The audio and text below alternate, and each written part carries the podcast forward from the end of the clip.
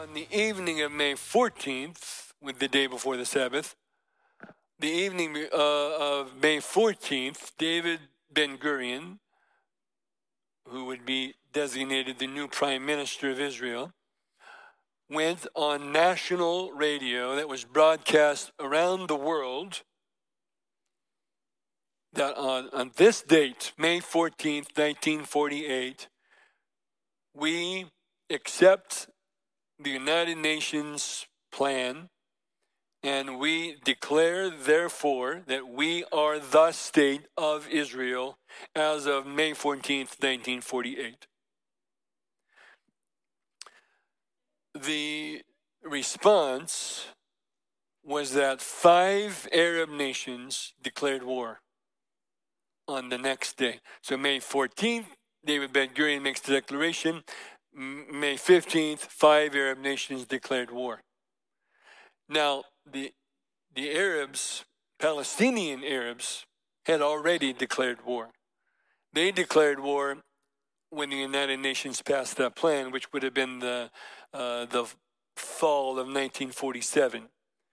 They were already engaged in, in, in battle uh, uh, militias were attacking. It was violent. Blood was being shed. It was terrible.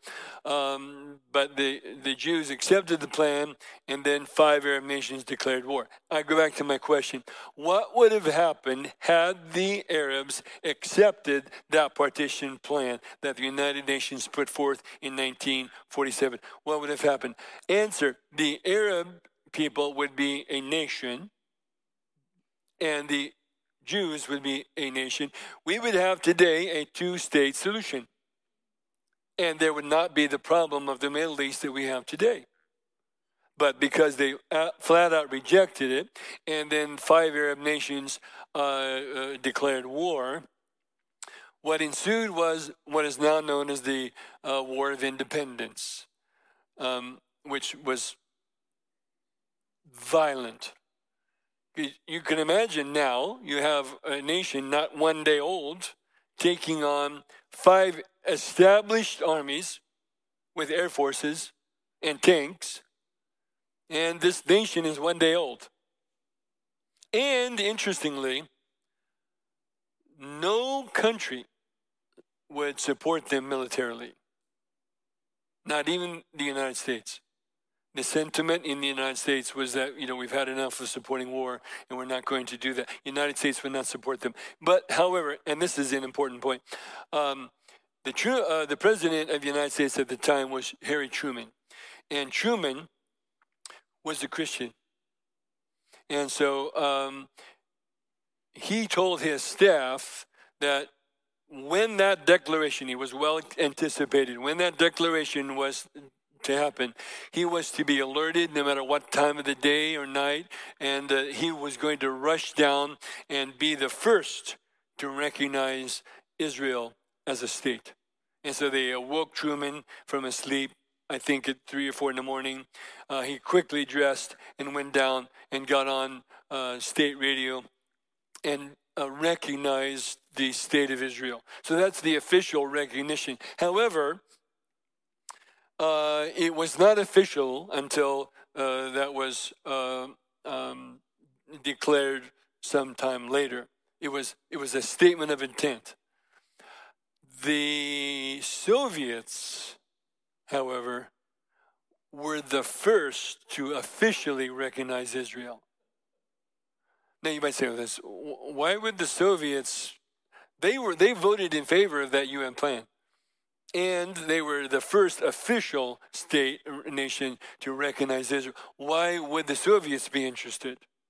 In answer, because there were so many of the kibbutzim that were socialists, they had in their mind that this newly arising state would be socialist and would therefore be in the sphere of socialism. Well, uh, that did not turn out to be the case, of course. They turned out to be a strongly democratic Uh, uh, uh, government as we know today. So it wasn't too many years later that the Soviets reversed course. But back to my, my, my point, because this is very important when we talk about the modern Palestinian problem, that war of independence is the crux point of it all. Five Arab nations declare war. The Palestinian Arabs have already been fighting. No nation on the world will support Israel with arms. Well, now there is one. There was one and one only. And that nation was Czechoslovakia. Of all things, Czechoslovakia. And they were later asked, why, why did you stand with Israel? We know what it's like. Nazis took us over. We understood it. And we couldn't stand by idly and do nothing. That was the only nation. Interestingly, side story, I was on a plane one time going, uh, flying to Israel, and I happened to be sitting next to this fellow who was Jewish, and so uh, you know, what are you doing? Why are you Why are you going to Israel? He asked me. Oh, I'm leading a group. You know, oh, that's very interesting. And uh, what you know, tell me about why you're interested. We're Christians. We you know talked about that, and uh, and I said, and I I, I teach a class called the History of the Modern Palestinian Problem as part of our series of classes we do every summer. And he said, Oh, really? We've got time. Give me the class. I'm, fine. So I'm going through very much like I, am doing here now. He, he really wanted to hear a, an American, a Western perspective. Right? So he's very, I, I want to know your, your thoughts. So I'm giving it to him. And uh, we get to that part about Czechoslovakia. And he goes, wait. Now I understand something. When I joined the army, because he fought in three or four wars, uh, when I first joined the army, they gave me a Czech rifle. And I had, I had no idea what a check, why am I getting a check rifle?